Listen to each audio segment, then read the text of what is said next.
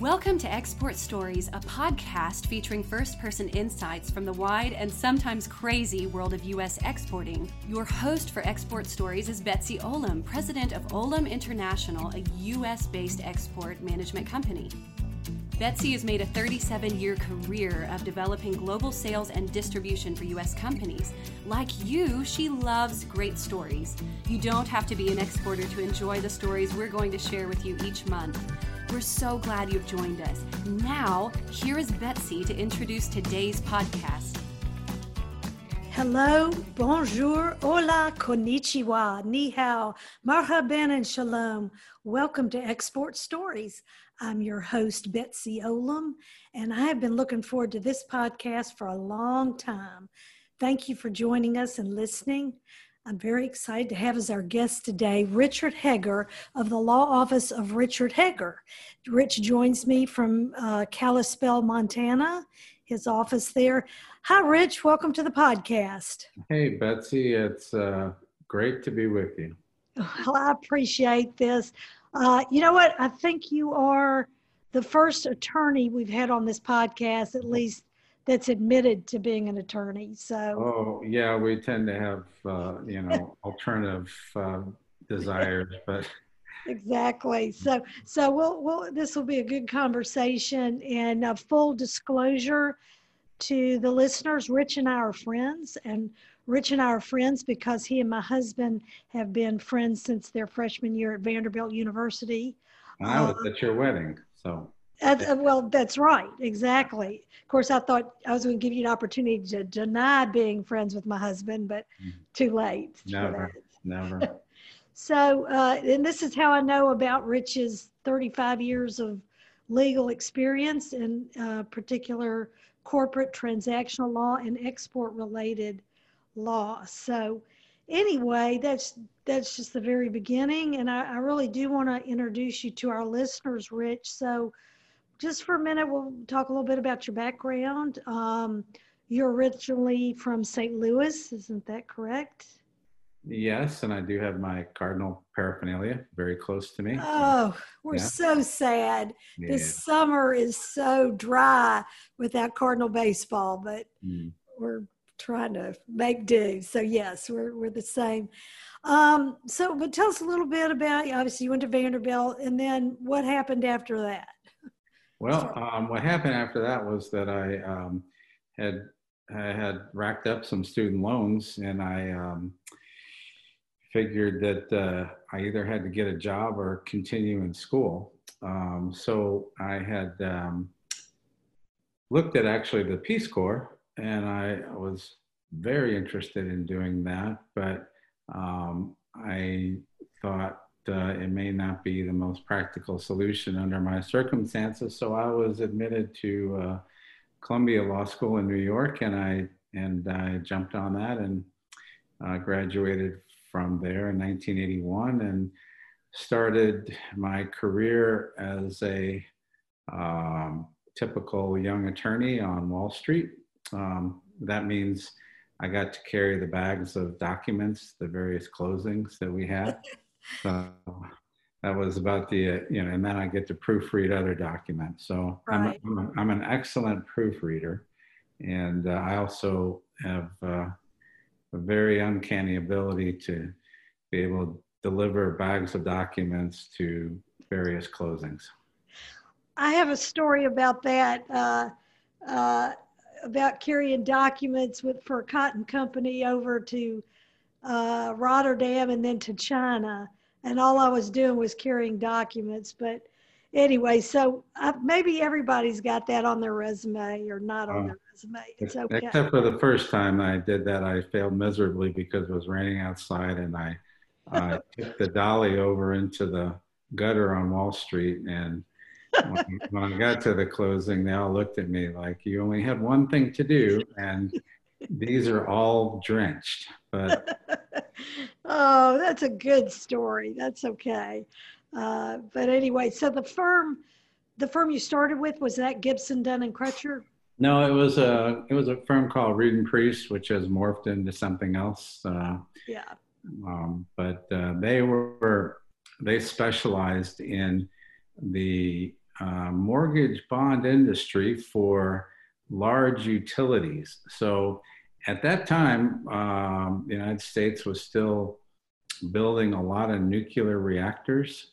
Um, it was a little bit oh, before wow. Three Mile Island and before Chernobyl. And um, so we did a lot of financings of nuclear power plants throughout the South. A lot of those live in Alabama and the Carolinas and um, elsewhere. Um, but I, you know, so I was learning how to read trust indentures for nuclear power plants. And uh, something within me told me that I, I really, you know, I, I really wanted to try to pursue something different. I always had a interest in international matters, and um, I had um, my technically I had three majors at university, but the one I concentrated on the most was East Asian history. So I um, I was fascinated by mostly Japanese and Chinese uh, history. And uh, so I, I was determined to actually go work overseas.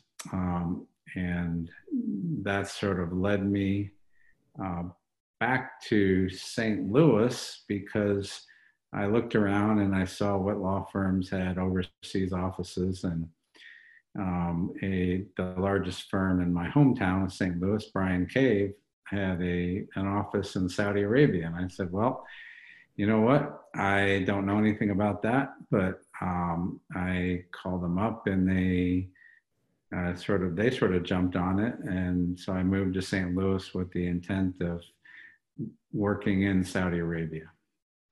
Wow. I didn't know that's how you got to Saudi Arabia. That's very interesting.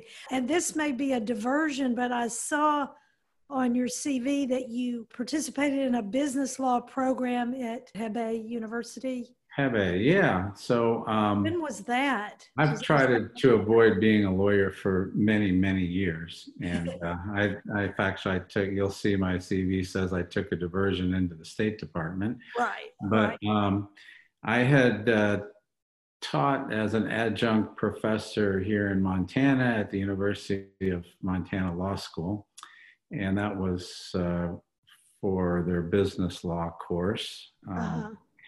And I sort of caught the little teaching bug, which, you know, again was a, a, a way out of being a full time attorney. And um, I was contacted, I forgot by who, but I uh, saw that there was this uh, adjunct position, which was only for, I think, two and a half months, something like maybe three months, in uh, Shijiazhuang. Thank um, you for pronouncing that. I wasn't well, even going to try. well, even when I pronounce it over there, they the Chinese would just look at me because they yeah. Wouldn't have a clue what I was saying. Yeah. I was I was trying to tell them that that's where I was living. Um, so I, I taught at the university there, uh, again, business law as well. Oh, and wow. lived on campus um, and uh, tried to survive uh, campus Chinese food for, for about three months. What, what year was that? Uh, that was like three years ago. So that was in okay. 2016. Where, what, what province is she's? Uh... Hebei, yeah, it's uh, Hebei, yeah. Um, which I learned like every everything there is has very simple translation. I think. Oh, is that the province too? Hebei, is that the province? Yeah. Oh, okay, okay. And where is that in China? It was about, I think, 120 kilometers or so south of Beijing, southwest of Beijing. Oh, okay. So, um, it was maybe an hour and a half hour on a bullet train to Beijing. And then um, I sort of explored within about four hours of the city. Um, in either directions going towards Xi'an, where the uh, terracotta warriors are, and oh. um, little bit. I sort of, I was, since I had studied East Asian history, I was fascinated by different um, areas that were, um, you know, part of the uh, emergence of the of China in uh, you know starting 2,000 years ago and right. going through the the uh, Qing dynasty. But um, so yeah, um, and that that had been a lifelong ambition of mine. I had when I graduated from Vanderbilt. Um, one suggestion was that I continue my uh, Chinese studies and go learn the language, but I am, I would say my ability to learn language is probably my, my Achilles heel. And so I didn't really want to start with Chinese. And at that time, you, you remember, Betsy, that we, we have traversed quite a, quite a bit of time. Um, the, there was people looked at me as if I was nuts if I said I was going to try to specialize in China. Uh, because I believe, well, Mao was still, I think he died in 1976, but right. the country itself was absolutely never thought of as being any type of opportunity. Um, you know, there it, it was prior to the reforms that Deng Xiaoping put into place. Right. And, um, you know, there didn't seem to be any opportunity in China. Um, of course, I have that also uncanny knack of missing out on most of the international opportunities that presented myself themselves. But well, um, you have a pretty rich background. I wouldn't go that far, but I know what you mean. Uh, now uh, there's the American kids are studying Chinese all over the country and, you know, uh, elementary school and such. So, uh, but yeah. yeah I, I, have three I nephews that are in, uh, in Pasadena, California, and they are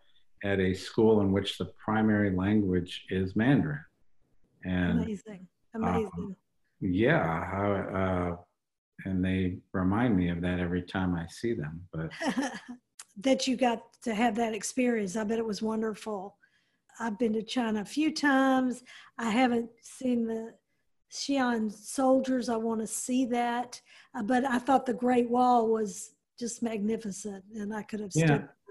As, as I, I would send some photos back because you know they're the old China is disappearing fairly quickly but there are still many pockets of it. And if you got off the beaten trail just a little bit, um, you could see sort of the generation that lived through the Cultural Revolution and uh, the prior to the reforms that took place. Um, they are pretty much left out. Um, you know, they're obviously taken care of, but um, the new generation and what I, you know, learned from my interaction with my students is that I don't think they have much of a concept of what China was like up until the 1980s. Interesting. And, um, but I would find these pockets where traditional culture continued. But for the most part, you know, when you travel on trains and you see, um, like my city, um, was a considered to be a, a small Chinese city of only 12 million people, you know, and yeah, a small city in China. Yeah, and you would travel through, you know, these other cities that you'd never heard of in your life, you know, and they'd be 10 to 20 million people in the city, and you get close to it, and it was like this mammoth array of you know tall buildings stretching out mm. into for eternity. And i think what city is that? And having studied china i had never heard of it before. But it um, it's a remarkable place in terms of uh, the development of the country. It, obviously i experienced a lot of where i was uh, was in a high pollution zone because oh. it is the area to the west of it was um, populated with a lot of the coal plants that powered northern China. Yeah. Um, so, but you know, you could see too that there's a concerted effort to um, address that issue, and I have a fair amount of confidence that they may be um, at the forefront of sort of realigning our energy sources. Uh, yeah. Because for them, it was a daily thing and it was a health hazard. You know, you would get warned. My students would give that, you know, they'd see me without a mask on and they would just like run up and give me a mask because. Oh, wow. Uh, they were concerned about my, you know, exposure to that.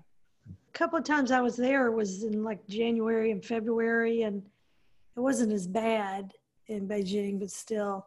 But so, in your teaching experience, was there any discussion about international trade, trade with the U.S., or was it a different? Was yeah, no, they, I, yeah, I had a section on on trade, and um, you know, I had honestly my students, you know, their English capabilities were a little bit limited, but um, so I couldn't really remember all their names. So I would sort of ask them, you know, what were their ambitions and uh, you know what it what what they see themselves doing after university. And uh, one fellow, he he he was kind of a charismatic charismatic sort of guy, and you could tell he was kind of an alpha dog in the in the classroom. But so he told me that he was going to be a CEO of a startup company, and and uh, so I just instead of using his name, I would just call him CEO. You know, but. Um, but and what was and what was their initial impression or their what was their impression of the U.S. I mean, if what how did they express what they thought about the U.S. I'd be curious. Um, I think they were um, they had very positive thoughts about the U.S. Um, you could tell that they the information that they had on the U.S. was certainly limited. Mm-hmm. Um, sure. But there were some cultural aspects that they were certainly aware of. Um, and, you know, there's still, um, there's still some pretty heavy restrictions on expression of thought in right. China. And so I think they were not, I think they were wary of venturing too far into subjects that, um, because, you know, honestly, it's quite possible that within their class there were students that uh, were probably in the party and, um, you know, they're, they probably were very sensitive to making sure, sure. that they toed the line. So. Yeah. Um, you know, as I've attended trade shows in different parts of the country, which is, you know, for my business, a great way to promote, uh, you know, U.S. products. Um, China has such a large imprint, you know, on all in all these countries in Africa, South America. You know, you go to these trade shows, and there's just a huge Chinese imprint, and the the reach that China had, that the the effort, the coordinated effort, of course, it's easy for them because they're an autocracy, but the coordinated effort that China has made to develop influence around the world is, I think we should, I think we need to be aware of it. And I think it makes them, you know, a formidable adversary. I don't know. What well, do you think? Um, you know, adversary is a strong word. I, I don't think they view themselves as being an adversary, um, or I, I, don't think they view us as being an adversary. But um, I do think that they believe that the that their future development has to involve um, sort of stretching a little bit, and I you know, stretching little, their sphere of influence. Is that yeah, stretching their their sphere of influence because there's a couple things there. Um, one is that when you talk about this Belt and Road Initiative, um, I was in, I, I had a holiday vacation after I left China in Laos. And uh, we were in a town called Luang Prabang, which is supposed to be a sleepy backwater. Mm-hmm. And there was under construction a, a terminal for a high speed train coming from, from China. And that it was continuing on to um, Angkor Wat and mm-hmm. then to Vietnam and I think Thailand. And you could, and it was all being built by the Chinese. They didn't even hire uh, local labor for very much. So, you know, and then that same expansion is going on to the west um, into the Stans. And um, also, if you look at the South China Sea, if you actually look at a map and you see these um, recent sort of uh, contesting various little island spits out in the South mm-hmm. China Sea, you realize that it looks like a, it's very aggressive, but if you get a map out and you look at it and you hear the Chinese, you realize that their access to open waters is extremely limited because they are surrounded by uh, Japan, Korea, the Philippines. Um, down, you know, and then going south. And so I think that they view their trade um, routes mm-hmm. as being of the highest priority to them being able to continue to develop because they, while they do have a lot of resources, they they have a lot of choke points in their trade routes. What are some of the choke points that you would? Well, the choke points had been um, the great expanse to the west, uh, the deserts into Kazakhstan, and mm-hmm. they see Russia as an adversary, much more than the United States. Okay. To the north, they're cut off in that direction. To the east, they have Japan, which is you know, h- historically um, a, you know, not a friendly power. No. Um, and then the Philippines, they view as being controlled by the United States, and Taiwan being being influenced by the United States. And so the South China Sea is where they need to bring in the oil and all the other supplies that they import. And um, So they see that as a huge choke point. And Southeast Asia, I think they really want, they're voracious. I mean, when you see the, and you've seen it, when you see what's going on in China in terms of building, um, apparently they don't even have enough sand to, um, for all the concrete construction they have. Jeez.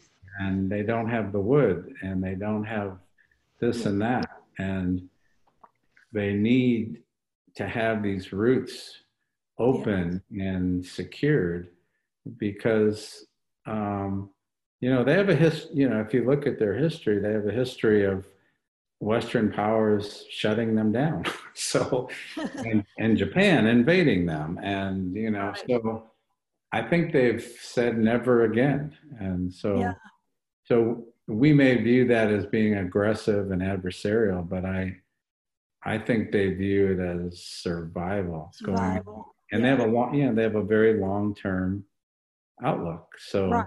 they're right. looking in the next couple hundred years, what do they have to do in order to right. maintain their security and also their economic vibrance? And That's they, right. you know, when you have 1.3 billion people and, and you if you have economic downturns and you have a single party government, well, that single party government is obviously fearful that they won't be a single party government unless they can make sure that people are um, not you know, that they're still enjoying the economic prosperity that that party right. brought to them. I never think of them having any insecurities, but what government doesn't. So that's a good point. I still, I would like to go back to Saudi Arabia and let's talk about your experience there. So you first went to Saudi Arabia with the law firm out of St. Louis, is that correct? Yeah, Bryan Cave. Um, for some odd reason that they had a an office in Saudi Arabia. It started in the the big boom, oil boom period was the early 80s um, in that area. And so one thing led to another, and they had an office there. I got there in 1985 when oil crashed from, I don't know what it was, but it, it went down below $10 a barrel. Now that, you know, we're experiencing that again, but um, right, right. Yeah. At that time, it was a severe crash, and and if I would have directed my attentions toward East Asia, then I would have been in great shape. But I, again, I have an uncanny knack of getting to a place that is. But anyway, so um, it recovered. But I mean, um, so I got there, and it was essentially still the Wild West at that time. Um, there were little or no rules at all. Um, I, I represented um, a both U.S. and European and um, Japanese and Korean companies that were exporting to the region. Wow. Um, so I got sort of a broader perspective on um, exports from not just the United States, but from other European and, and Asian countries. Yeah. Being the Wild West, um, the uh, there was a lot of, um, I would say, uh, unethical practices by a lot of companies doing business. No way. Uh-uh. Yeah. Yeah. A little bit. Okay. And, I believe you. I yeah. I mean, that sounds. I know it's a fact. yeah. I mean, it's several different levels. Uh, you had a lot of Western companies would, they would just drop off whatever they're exporting into Saudi Arabia and that'd be the last you heard of them, you know. So the Saudis actually had to start passing commercial code laws because they'd be left with all these items that didn't work anymore. They couldn't find any spare parts, and there was nobody there to support or service it. So they started enacting laws in which um, companies wanting to do business there would have to have a local agent um, support and service their what they had sold in Saudi Arabia. So it was sort of the beginnings of um, you know um, maturing or you know having their commercial code mature so it sort of met their needs and then obviously you know us companies would be up against um, the Japanese trade, Korean trade, and yeah, and the Europeans. And yeah. at that time, Germany um, allowed a tax deduction for any bribes you had to pay to get business. I was going to ask you what for the U.S. companies. What explain what were the uh, for, foreign corrupt practices uh, laws that that affected U.S. companies? Well, they, um, of course, Saudi Arabia had its own bribery laws, but those were more or less ignored. Uh, right. Uh, but the uh, U.S. companies were all operating under the Foreign Corrupt Practices Act. So when they were um, dealing with uh, the the biggest buyer was also always a government agency, whether it was hospitals or um, various other industries that in which Saudi Arabia developed itself by the government being behind uh, most of the large, you know, projects that were going In, on. Infrastructure there. projects. Infrastructure, yeah. you know, to their credit, they folk, you know, they spent a lot of their money on education and and health, um, and, and then also on on just plain old infrastructure. Yeah. So that was, you know, the major part of the economy, but there was, you know, a growing consumer economy as well. Um, so the US companies, when they were dealing with the, the these large in these large pro they usually were bid projects you know they mm-hmm. were supposed to be competitive bids um, but somehow you never you know they never well they wouldn't always disclose who actually um, got the low bid they would disclose who won right um, right but i was you know i had to work with a saudi attorney they you, you know again i couldn't just be there on my own so we we we had a partnership with a saudi attorney and I mm-hmm. remember he walked into my office one day and he goes, I think I got a fax by mistake. And of course, I'm using the word fax when they were actually being used. Um, oh, yeah. What, you know, what'd you get? And uh, he goes, Well, um, it's a contract, but um, it's an agency agreement. And it was for the sale of uh, military equipment to the Ministry of Defense but the agent was uh, going to get, I think it was like 15% of the total project cost, which was, I think, like $4 billion. Nice. So you do the math on that, right? And the the agent was going to be getting hundreds of millions of dollars in commissions. Well, we sort of figured out who the agent was. yeah. So a lot of the the structure, you know, I don't know if that would have passed muster under the Foreign Corrupt Practices Act or not. Um, I think so. that was that was the agent for the U.S. company. Yeah. So I they would they'd be paying a commission to somebody but if you're paying somebody a commission of say two hundred million dollars, you know, for them just to be your representative, right? You got to wonder, really, um, where did that money, you know, really end up? And it was not a U.S. company that was actually um, involved in that. It was well, a European company. Yeah, um, I, you know, it, it was in those days and still is uh, hard sometimes for U.S. companies to compete in those markets where it's lawless and there's so much corruption. Uh, I can't. But you know, the thing was is that there, you know, when you talk about corruption, that's a that's a big subject into itself. Right. There was no there was no small corruption. You know, like how you hear these stories. You go to these con- countries and you get pulled over and you pull out some money and you're on your way again or yeah. you know you're you're trying to you're coming in through the airport and they say you can't bring that in and then you flash some money and you you go on your way there was no small corruption in saudi arabia when i was there none it it was the it was the it, it was the structural I don't know, maybe yeah. use the word corruption, where yeah.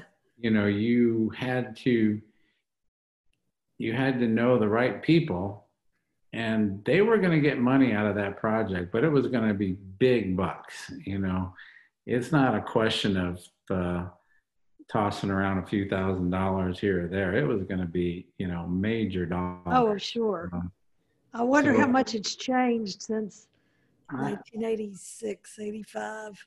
You know, I think, well, I, I ended, I left in 1996 and I had seen some changes in terms of the way um, things were structured. Yeah. Um, and it, they were positive, but there was still this underlying.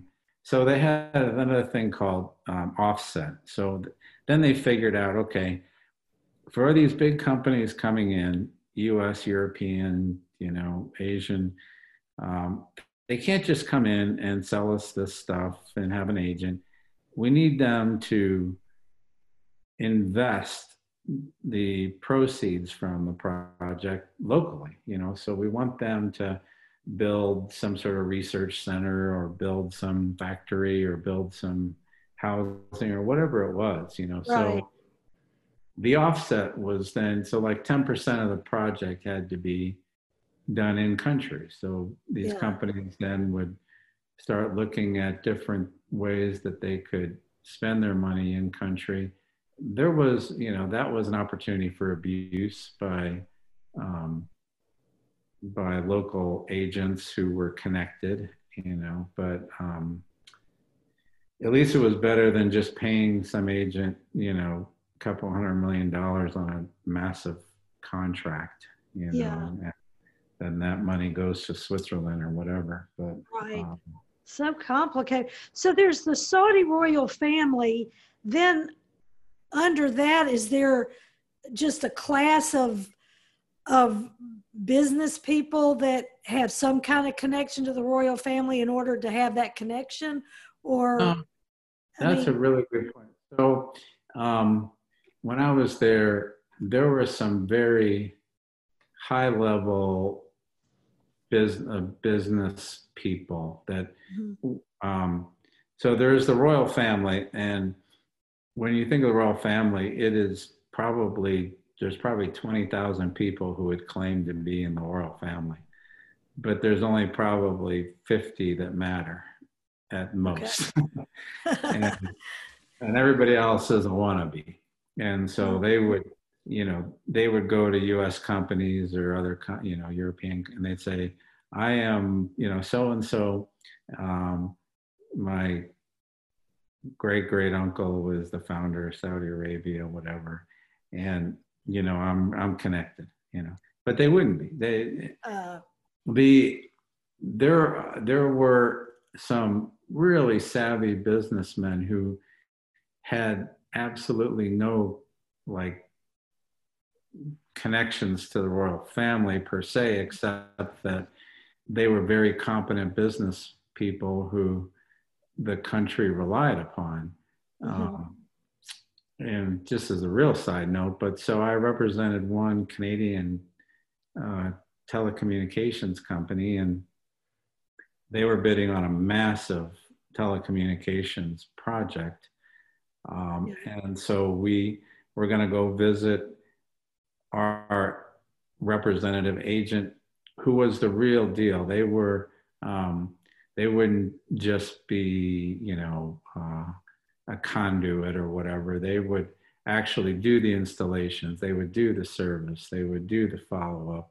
Mm-hmm. They would be, you know, integrally um, involved in the project. Well, they had a last name uh, that everybody recognizes, uh, Bin Laden. Bin Laden, right? Yeah. And so we went down to their compound in Jeddah. Um, when I say compound, I mean there's that was probably I don't even know how many acres because it just it kept going. It was so you had like this walled compound that was maybe 50 acres or more, and you had different houses within it where various members of the Bin Laden family would live.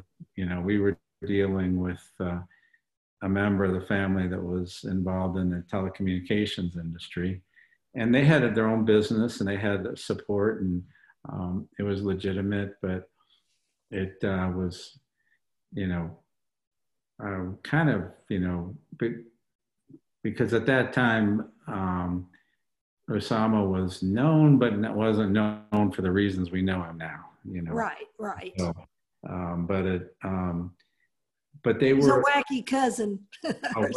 he was a he was a wacky cousin. In this case, I think he was a wacky nephew or something. Oh, okay. But um, but anyway, so yeah, but they were. It was an established business, and they were um, very. Uh, I was impressed by them in terms of their business acumen, and yeah. So there were a number of families around like that, and some of the fam like they were that family was from Yemen. Um, and I met other families, prominent families that were either Palestinian or they were uh, from Lebanon. Um, and you had some of those families who came from a long tradition of business, you know, in in Lebanon or in Palestine or in Yemen, right. and they had sought their fame and fortune in Saudi Arabia, and, and were part of that business class. Well, they had to have been extremely smart to have worked their way into the system and become as established as you've described. So, yes, established and legitimate, but they would they would develop their relationships with um, the royal family. The thing is, is that the royal family was really stable back then. You know, you had um, you were only in the second generation, right? So you had the founder, uh, King Abdulaziz, and then you had the sons of King Abdulaziz. And although he had many, many sons, he only had seven sons by one particular wife, and they were called the Sudairi Seven. So all of the kings except for one were part of that Sudairi, Sudairi Seven.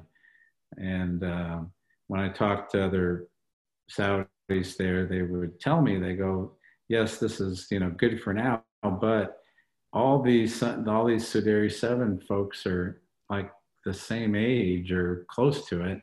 He goes, if you remember what happened in the Soviet Union, you went through like whatever all these different uh, leaders of the Soviet Union within like five years because they're all like too old and uh, there was going to have to be some sort of succession down to the next level. So now you have the first, when you hear about this new um, sort of powerful person in Saudi Arabia. Yeah.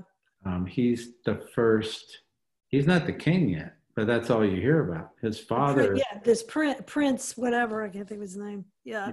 His King Salman is his father. Right. He is a Sudairi seven.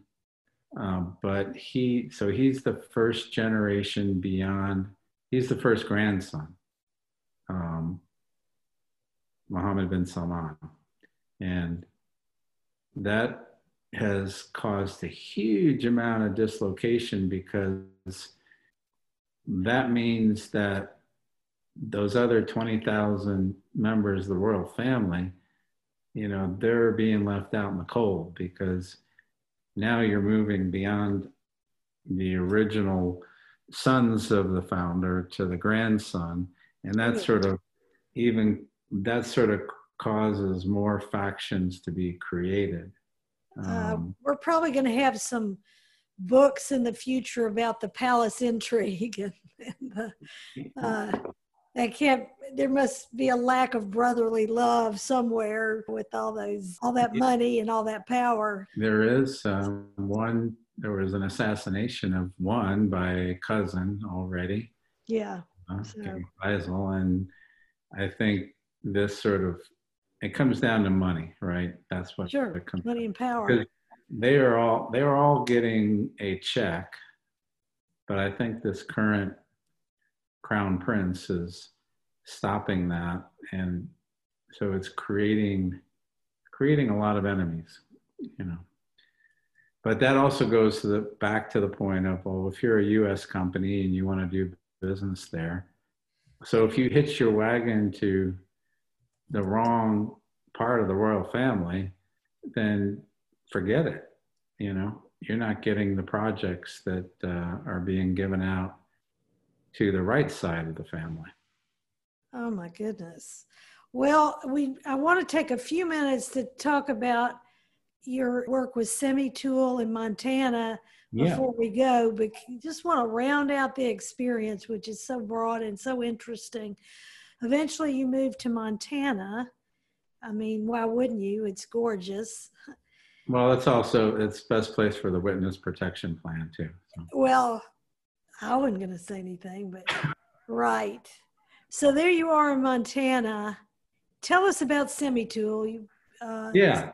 So Semitool is a very interesting story because um, it was a company that uh, was founded by a person who in Southern California in his garage, uh, but he was from Montana and he pulled up stakes and he moved back to Montana and he built a company um, that built equipment for uh, the semiconductor industry to make chips.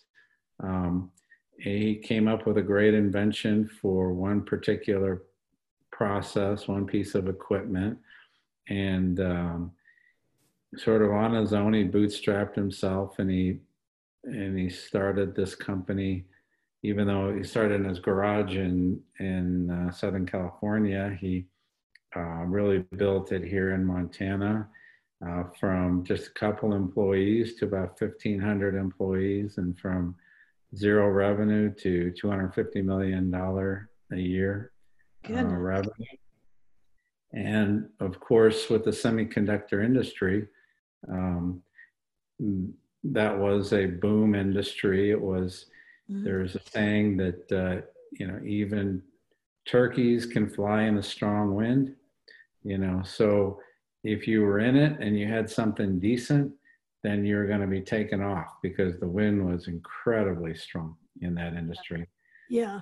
But the industry started morphing, and um, of course, it became very strategic for um, other areas of the world. So the Europeans um, wanted to have a strong semiconductor industry. Uh, the Japanese wanted a strong one. The Koreans, the um, and China, obviously, but actually it started more in Taiwan than it did in in China itself. So um, the you had to export or die, and um, Semitool got very good at exporting. So it found uh, niche clients in, uh, particularly in, I would say Europe was about 25%, and then you had Japan, uh, Korea, and Taiwan making up another 35 to 40 percent. Sometimes we would export up upwards of 70 percent of our sales would be exports, um, but almost always it would be about 50 percent. Um, and these were large, sophisticated pieces of equipment. You call them a tool, but they were size of a Chevy Suburban. You know, so they were um, three million dollar pieces of equipment, and they needed uh, process engineers and they needed a lot of uh, support because they broke down a lot and um, you'd be in these locations in China, Taiwan, in Germany, France, Italy, um, Japan, Korea.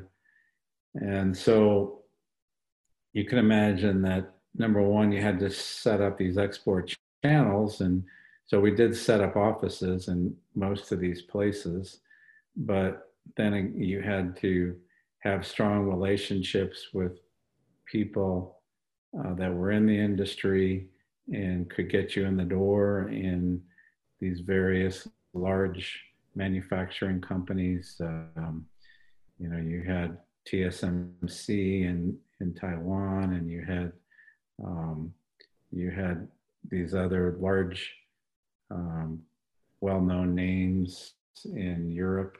Um, so you had so, your own, you had your own offices, but you also had like dealers or agents or yeah, partners of some kind.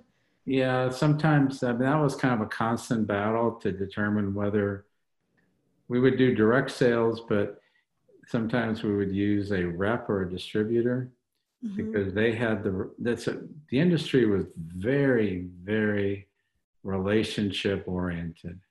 It was a it was a very insular industry, and so people knew each other, and you either had a good reputation or a bad reputation, and reputation was really important, and so um, you had to hook up with somebody in those countries who had a good reputation and who had the ability to you know, it, it, took a lot of, it takes a lot of talking and a lot of schmoozing to sell somebody, you know, a $3 million piece of equipment and, and sell five of them to them, you know. So, right, right. Um, so we had reps and distributors. Um, there was always a tension between, you know, which one to use because a distributor buys it from you and you never know what they're really reselling it for, you know, so you could be losing a lot of your profit simply because they've, you know, they can charge the customer whatever the customer will, right, whatever the freight will bear. With a rep, then you would, they would get commissions, they would get 10, 12% sometimes. Yeah. And, um, they would sometimes have, but we, we needed local people to do service and spares. And um, so, you know, uh, it was, it, it, took a lot of management time in order to, uh, to deal with these export sales. Do you have, uh, I guess, uh, maybe we could end with if you have any stories that you can think of re- related to Semitool and maybe some some uh, incidents that was a challenge, uh, challenging in in getting a deal done or something like yeah. that. Well, yeah, I mean, um, I do remember getting a frantic call in the middle of the night. Um, we had a, we were moving one of our offices in Japan, and we had a uh, an office there, but we had a, a, a Japanese guy as the president of our Japan operations. Mm-hmm. Great guy. He was a uh, trained as a sushi chef. Sushi chef. It's hard to say that five times, really. I don't. And which in Japan is a big deal, right? You don't you don't just get to serve sushi in Japan. You have to go through this elaborate training. But he was our president of our of our local company there, and he he was just frantic on the phone and i said what's the problem? And he goes well you you know i've been told by the ceo i got to move this office. And i said yeah well you know we're we want to find something that's a little more economical and actually closer to our customer. He goes yeah but um yeah, yeah the owners of these this building. And i go what's what's the problem with the owners? He goes well have you ever heard of yakuza and I go, uh, yeah, I've seen some movies with uh, Yakuza or Yakuza, Japanese mafia. Ah, you know, I did Yakuza. not recognize the name. Okay. and uh, he goes, Yakuza, Yakuza, Yakuza. And he goes, uh, he goes, they don't want us to move. I go, well, what's that mean for us? He goes, it means nothing for you, but it means I lose my hand or I lose some fingers or, you know, so um, we had to calm him down. And I said, okay, obviously it's about money, right? So we had to figure out some way uh, to make ah. sure our Japanese president didn't lose his fingers to his landlord. Um, and, in, and, and in the sushi business, those are important. that's really important as a sushi chef. You, yeah, you, he was a great guy. But um, oh my gosh, well, goodness gracious. This has been so much fun. We could go for another hour, but uh, I, am just uh, really appreciative of your taking time to share your stories and your experience. I know people enjoy hearing about this. And so let me just say a few words here to our listeners. This was a great conversation today and I'd love to have you know have you join in on the conversation and and I'd love to have your comments and questions. So you can reach out to me at exportstoriespodcast.com and go to the contact page.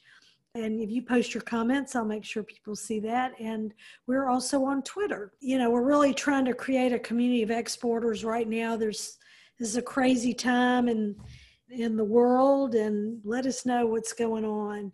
Rich, thank you so much for participating and being here. And thanks to our listeners. This was really fun today. I, I really enjoyed it. Yeah, it's great to always talk to you and uh, uh, give my best to you know who.